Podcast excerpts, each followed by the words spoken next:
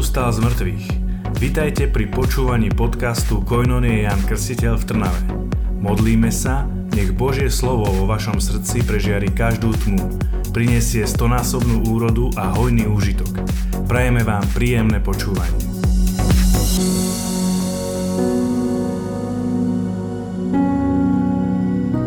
Dnešný deň chcem hovoriť o jednej veci, o ktorej vždy, keď som o nej buď čítala v Biblii, alebo proste som o, o nej počula, tak mi bola pre mňa vždy takou veľkou neznámou, že som presne nevedela, čo v praktickom živote to znamená, respektíve ako, ako na to.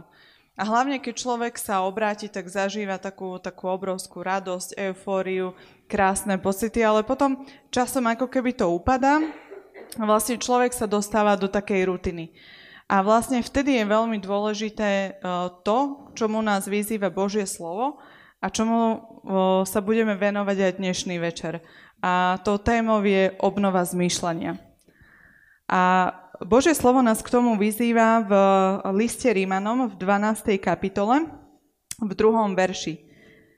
A slovo hovorí, nepripodobňujte sa tomuto svetu, ale premente sa obnovou zmýšľania, aby ste vedeli rozoznať, čo je Božia vôľa, čo je dobré, príjemné a dokonalé. Takže ja vždy, keď som si povedala, že obnova zmýšľania, no nevedela som, čo až tak extra ešte môžem zmeniť, veď som predsa verila, že Boh existuje, že je reálny, konkrétny a myslela som si, že proste to je ono, že už, už proste viacej, viacej netreba. Ale pravda je taká, že obnova zmýšľania znamená zmeniť kompletne celý postoj uvažovania a zmýšľania a zjednotiť sa s Kristom aj vo svojej mysli. Pretože pri skúsenosti s Kristom my dostaneme nové srdce, ale obnovu zmýšľania musíme vykonať sami tam proste Boh nechce zasiahnuť, pretože by to bol zásah do našej slobodnej vôle. A preto sa práve dnešný deň budeme tomu venovať, prečo je veľmi dôležité obnoviť si zmýšľanie v Kristovi Ježišovi. A druhá vec, ako to máme vôbec spraviť. A tretia vec, prečo to nevykoná nikto za nás, ale musíme si to odmakať my. Takže prečo je nevyhnutné obnoviť si mysel v Kristovi? Ja sa presuniem úplne uh, do, do dejín spásy, teda v dejinách spásy až na uh, úplný počiatok nášho ľudstva, uh, do záhrady Eden, teda vlastne do raja, ktorý bol podľa pôvodného Božieho plánu vytvorený v dokonalej symbióze. Teda Boh stvoril raj na to, aby mohol tam žiť spolu s človekom. Všetko tam bolo veľmi krásne, človek úplne dôveroval Bohu a fungovala tam taká krásna symbióza so všetkým tvorstvom. A človek a Boh mali, mali úžasný vzťah. A toto bol pôvodný zámer Boha s človekom. Takto to malo byť, takto sme mali žiť až doteraz. Vôbec sme nemali zakúšať nejaký strach, nejaké choroby, Vôbec sme nemali zakúšať stres, čo je také dosť bežné teraz. Ale proste mali sme žiť v dokonalej symbióze s Bohom a so všetkým tvorstvom. Ale, ako vieme, nestalo sa tak, pretože človek okúsil hriech a tým pádom uvalil na seba a na svoje potomstvo kliatbu. A hovorí o tom aj Božie slovo v knihe Genesis v 3. kapitole 22. verši, Hľa človek sa stal ako jeden z nás, lebo pozná dobro a zlo. Teda pôvodne sme toto vôbec, zlo sme vôbec nemali poznať. Absolútne.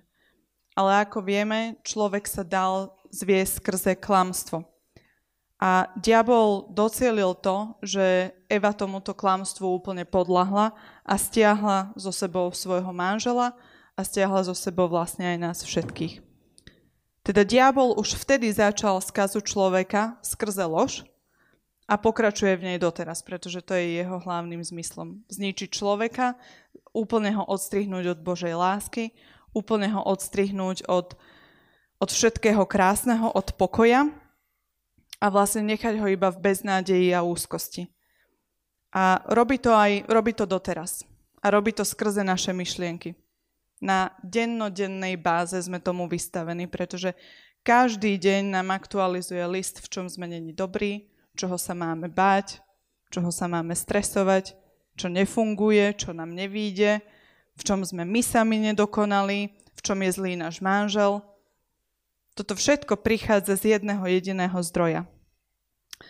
A raz som čítala jednu knihu od uh, veľmi dobrej lekárky, neurologičky, ktorá je zároveň aj kresťankou. A tá kniha sa volá um, Kto vypol môj mozog. A vlastne rozpráva tam z fyziologického hľadiska, ako funguje náš mozog, ako fungujú naše myšlienky, avšak tým, že ona je kresťanka, tak sa to snaží podmaniť aj z takého kresťanského hľadiska. Je to inak veľmi dobrá kniha, ako vás táto téma zaujíma.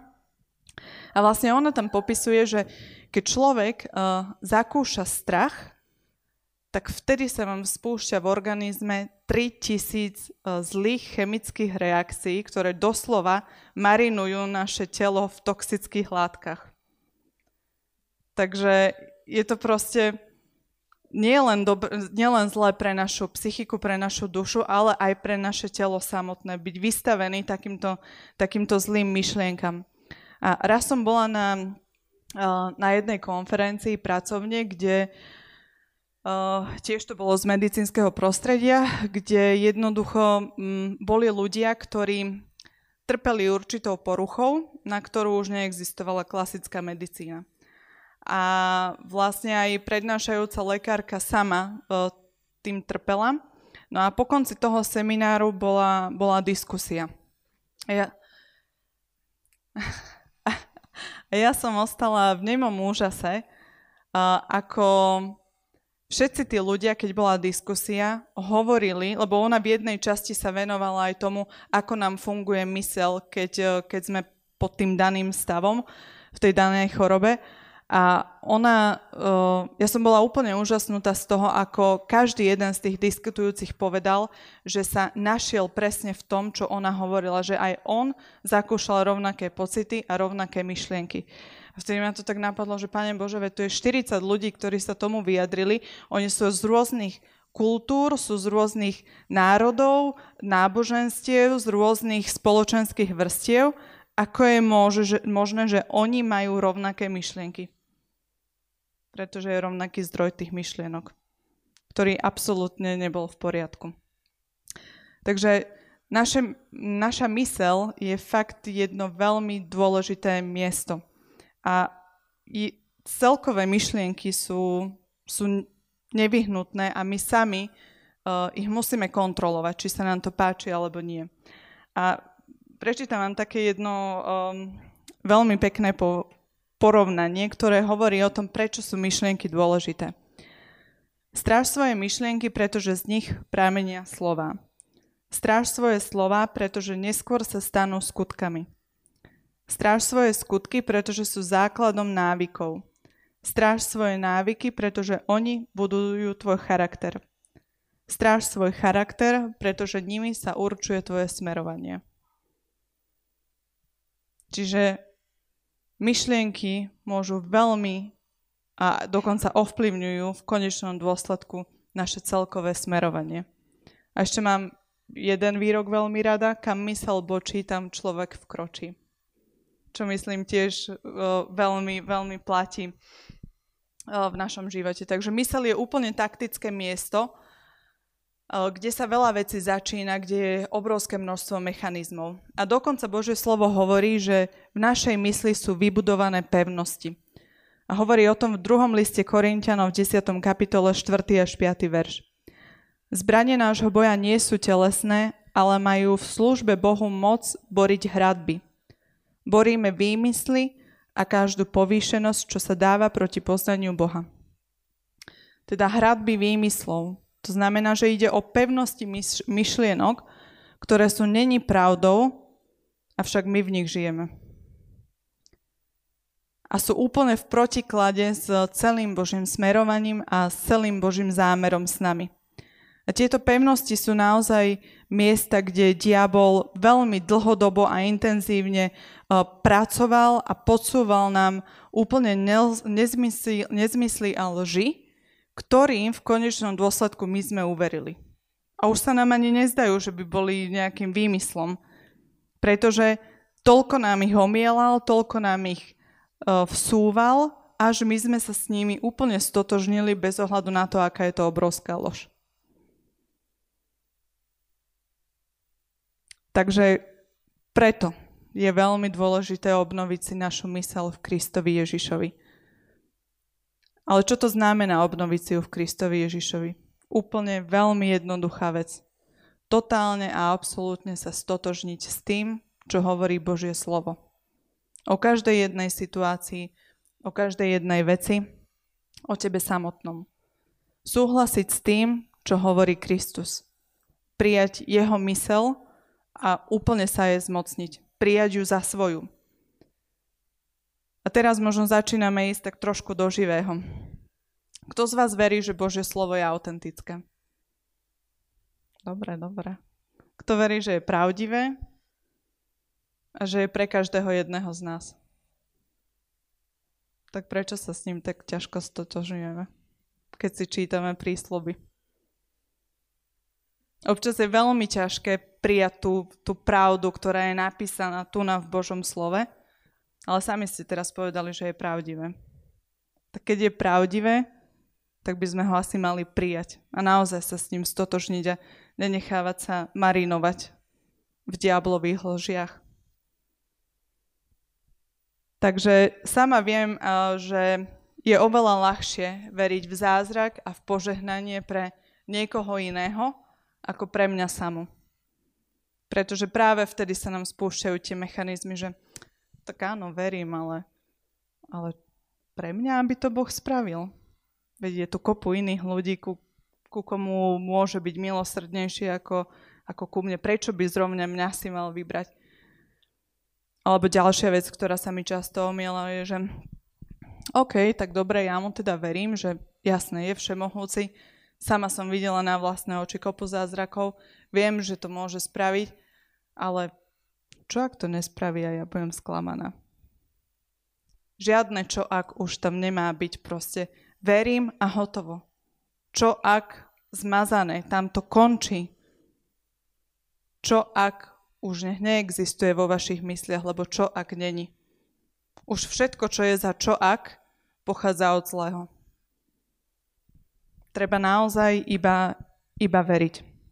Božie slovo je naozaj pravdivé a je písané pre každého jedného z nás. Nedávno tu naprednášal Sergej od nás komunity a raz bol v Sklednom jeden kurz, ktorý sa volal Dejiny spásy a bol práve o Božom slove a o Božích prísľuboch. Sergej tam povedal jednu myšlienku, že Božie slovo je v podstate taký ľubostný list od Boha pre nás. A je to úplná pravda, pretože tam sú ukryté všetky pravdy. A je písané naozaj konkrétne, konkrétne pre nás, tak by sme sa mali začať eh, ním úplne riadiť a obnovovať si, obnovovať si mysel skrze slovo. A keby to bolo super, nie? keby najskôr ideme, ideme za Bohom, keby najskôr skúmame, čo hovorí Božie slovo o tej danej situácii, ako hľadáme na internete. Po prípade pýtame sa všetkých dookola, čo si o tom myslia. Nech je naozaj Kristus tým prvým, prvou osobou, za ktorým prídeme a v ktorom hľadáme pravdu. Pretože jedine v tom máme istotu, že je dokonalou pravdou. Takže ja ťa pozbudzujem k tomu, aby, aby sme sa pohrúžili do štúdia Božieho slova, pretože je to tá najlepšia investícia. Je to pravda, ktorá úplne zmení náš pohľad, ktorá zmení naše zmýšľanie a ktorá v konečnom dôsledku zmení celkové naše smerovanie, pretože kam mysel bočí, tam človek vkročí. A neexistuje situácia, o ktorej by Boh sa nezmenoval v Božom slove. Ja som si pripravila pár takých príkladov, čo hovorí Božie slovo do jednotlivých situácií.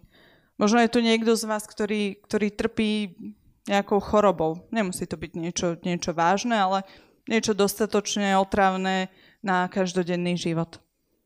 Ale Božie slovo hovorí, že v jeho ranách sme už boli uzdravení. Vyhlasujme tu, ľudská má krásne svedectvo o tom, ako sa chytila tohto slova, nepustila ho a proste pán ju uzdravil z ochorenia štítnej žlazy. A má ju v dvakrát je hrozilo, že jej ju budú musieť vybrať. Ale postavila sa vo viere a naozaj pán ju uzdravil, pretože v jeho ranách sme uzdravení. To sú naozaj veľmi silné slova toto. Možno ti častokrát prepadávajú strach, uh, pocity úzkosti a strachu. Ale Božie slovo v liste Rímanom hovorí, že lebo ste nedostali ducha otroctva, aby ste sa museli zasa bať, ale dostali ste ducha adoptívneho synovstva, v ktorom voláme Aba Oče. Čiže báť sa vôbec není pre nás. My sa máme radovať a máme kričať k Bohu Aba Oče. Pretože my sme synmi a dcérami. Není sme otroci, sme synmi a dcérami. To sú takisto veľmi mocné slova, ktoré by sme si mali uvedomovať v dennodennom živote. Možno nevieš, kým si. Kým si pred Bohom, kým si pred inými, tak dovolá by som ti to povedala. Boh hovorí, že budeš ozdobnou korunou v pánovej ruke a kráľovským vencom v ruke svojho Boha. To znamená, že Boh si ťa povýšil na svoju korunu, na svoju slávu. Čiže netreba počúvať, čo si myslí druhý, čo si myslí svet. Ty si proste kráľovskou korunou v ruke Boha. Možno máš strach o budúcnosť, ale Božie slovo hovorí, veď ja poznám zámer, ktorý mám s vami, hovorí pán. Sú to myšlienky pokoja a nie súženia. Dám vám budúcnosť a nádej. Amen. Pokoja a nie súženia. Pokoj vždy prichádza od Boha. A pre každého jedného z nás existuje budúcnosť a nádej. Možno sa boríš zlou finančnou situáciou, ale Božie slovo hovorí, že nemáš byť ustarostený a nehovoriť, čo budeme jesť alebo čo budeme piť, alebo čo si oblečieme. Veď po tomto všetkom sa zhánajú pohania. Váš nebeský Otec predsa vie, že toto všetko potrebujete. Amen. Dokonca ďalej hovorí, že aj všetky vlasy na hlave máme spočítané. Boh naozaj vidí to, čo potrebujeme. Len mu treba dôverovať. To len je v úvodzovkách. Možno ťa stále prepadajú myšlienky, že Boh sa na teba hnevá, alebo že ti neodpustil, lebo proste už máš na rováši hoci čo. Ale Boh hovorí v knihe Izaiáša, lebo keby sa aj vrchy pohli a pahorky sa klátili, moja milosť sa nepohne od teba. Ani moja zmluva pokoja sa neskláti, hovorí hospodin, ktorý sa zmilúva nad tebou. Amen. Aké krásne slova, nie? A predstavte si, že toto je pravda. Toto je realita, do ktorej sme povolaní žiť. Samozrejme neznamená to, že teraz si môžeme robiť, čo chceme, lebo však Boh aj tak nám to odpustí ale ide o to, že nás nemajú čo trápiť výčitky svedomia z minulosti, pokiaľ naozaj sme prijali Krista a olutovali sme to. Povedal, že jeho milosť od nás neodstúpi, nech sa deje, čo sa deje. Možno máš takú nejakú ťažšiu situáciu v rodine, keď ti srdce trhá ako Ty žiješ spásu, zakúšaš Krista vo svojom živote, ale tvoji najbližší rodinní príslušníci o tom nechcú ani počuť a boria sa problémami. Tak vec, že Božie slovo hovorí v skutkoch Apoštolov v 16. kapitole Ver v pána Ježiša a budeš spasený ty a celý tvoj dom. Amen. To znamená, že existuje nádej pre tvojho manžela, existuje nádej pre tvoje deti, ktoré možno teraz tomu absolútne nechápu, ale zober si tieto prísľuby a vyhlasuj ich v tvojej rodine, že si není spasený iba ty, ale aj celý tvoj dom. Tvoje, tvoji bratia, tvoje sestry, všetci. Amen. A možno už dlhodobo čakáš na zrealizovanie nejakého Božieho prísľubu v tvojom živote, ktorý nechodí a nechodí, o ktorý sa modlíš, o ktorý prehlasuješ, veríš, postíš sa, až to prechádza do takého, že však čo? Možno áno, možno nie, veď však ja sa zmierim aj s tým, keď to nebude, lebo však asi to není tá Božia vôľa. Ale Božie slovo hovorí, Ježiš im povedal, majte vieru v Boha. Verte, že všetko, o čo v modlitbe prosíte, ste už dostali a budete to mať. Amen. Bože slovo hovorí, že už sme to dostali. Nie, že sme to ešte len dostaneme. Ježiš tam použil minulý čas. To znamená, že všetko, čo prosíme vo viere, to budeme mať. Možno to časovanie je také, že opäť nás trošku cvičí vo viere a v raste, ale naozaj treba mať v tom aj takú, také pokorné srdce a mysel, že možno niekedy my nemusíme poznať časovanie, pretože poznáme Krista, ktorý to časovanie pozná a to nám stačí. Takže naozaj Božie slovo, ako sme, ako sme čítali, má obrovskú moc a preto vás pozbudzujem, aby sme ho používali každý jeden deň v našom živote. Aby sme si dávali pozor na to, aké myšlienky nás začínajú atakovať, aby sme ich odpinkali rovno Božími prísľubmi. Pretože toto je skutočná cesta víťazstva.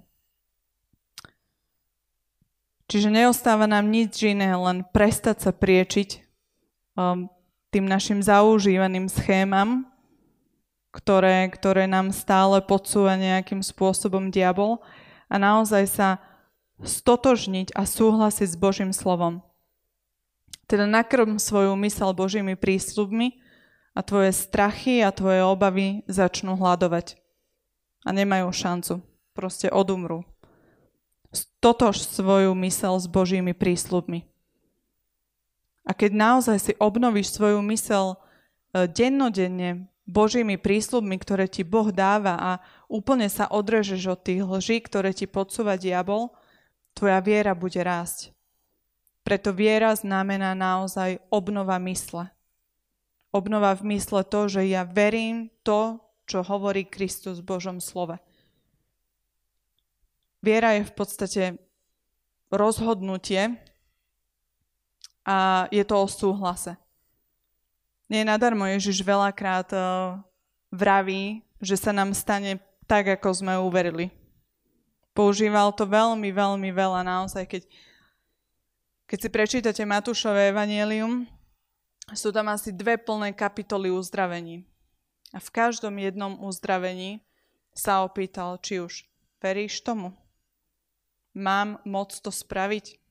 Vždy si ako keby preklepol vieru toho človeka. A tí ľudia boli uzdravení naozaj skrze vieru. Abraham, ktorý mal už vyše 100 rokov a 13 rokov čakal na vytúženie dieťa, jedine skrze vieru mal tú milosť držať bábetko v náruči. Skrze obnovenú mysel. Pretože povedal, že nezáleží mu na tom, ako dlho to bude čakať, Proste Boh to raz povedal, tak sa to stane. A nezáleží na tom, že ja mám už 110 rokov. Takže toto je Boh. Je naozaj Bohom, Bohom zázrakov. A mne osobne sa veľmi páči um, v Evangeliu jedno, jedno uzdravenie, ktoré si aj prečítame, o uzdravení kanánskej ženy. Je to Matúšovom uh, Evangeliu 15. kapitola 21. verš. Ježiš odtiaľ odišiel a odobral sa do okolia Týru a Sidonu. Tu prišla k nemu istá kanánska žena z tých končín a kričala. Zmiluj sa nado mnou, páne, syn Dávidov. Céru mi hrozne trápi zlý duch. Ale on jej neodpovedal ani slovo. Jeho učeníci pristúpili k nemu a prosili ho. Pošli ju preč, lebo kričí za nami. Ale on odvetil. Ja som poslaný iba k ovciam strateným z domu Izraela. No ona prišla k nemu, poklonila sa mu a povedala, Pane, pomôž mi. No on jej odpovedal, nie je dobré vziať chleb, chlieb deťom a hodiť ho štena tam. Áno, pane, vravela ona. Ale aj štenatá jedia odrobinky, čo padajú zo stola ich pánov. Vtedy jej Ježiš povedal, žena veľká je tvoja viera. Nech sa ti stane, ako chceš. A od tej hodiny bola jej dcéra zdravá. Toto je podľa mňa najtvrdšie uzdravenie, aké nájdeme v Evangeliu, pretože Ježiš tam bol naozaj tvrdý k nej. A bol tvrdý zámerne. Z historického hľadiska Kanančania boli úplne o niečo menej ako Židia. Oni sa dokonca s nimi ani nestretávali. Ale ona proste sa stotožnila s tým, že Ježiš je Mesiáš a on má moc spraviť to aj pre ňu. A vidíte, že výsledok bol taký, že dokonca aj, aj Ježiša dostala jeho viera. Tak buďme ako táto kanánska žena, ktorá naozaj sa nenechá odradiť ani tým, že Mesiáš jej možno na začiatku naznačil, že nie. Dožadovala sa a verila tomu, že proste on to spraví aj tak. Majme ju naozaj na pamäti v ťažkých chvíľach. A prosme pána, aby sme mali jej odvahu a jej videnie.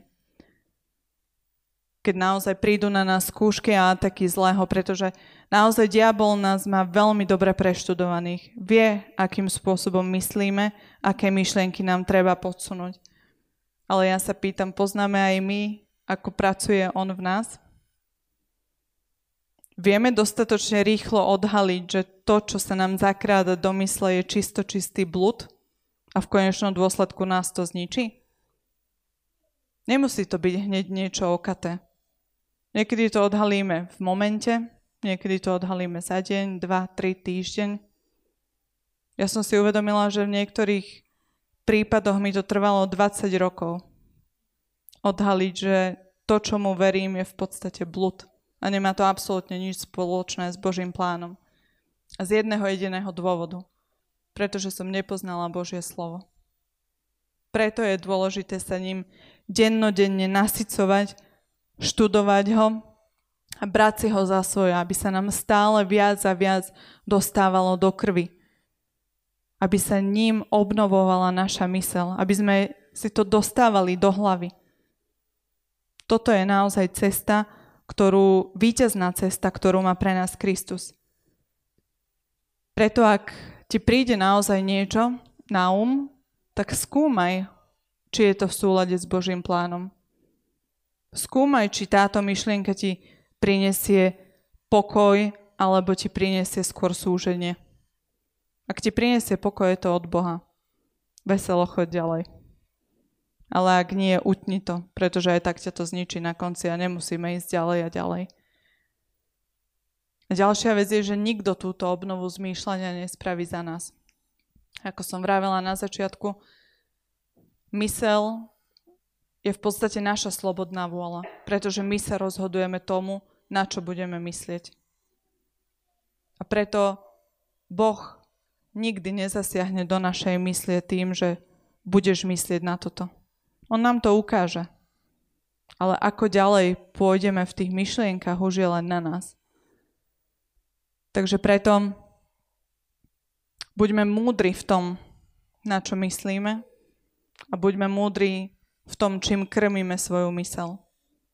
A ja vám žehnám aj vám, aj sebe, aby to naozaj boli iba Božie prísľuby a aby každý deň ste si v tejto pravde, ktorú nám Ježiš Kristus zanechal, prečítali naozaj krásne správy o sebe. Amen.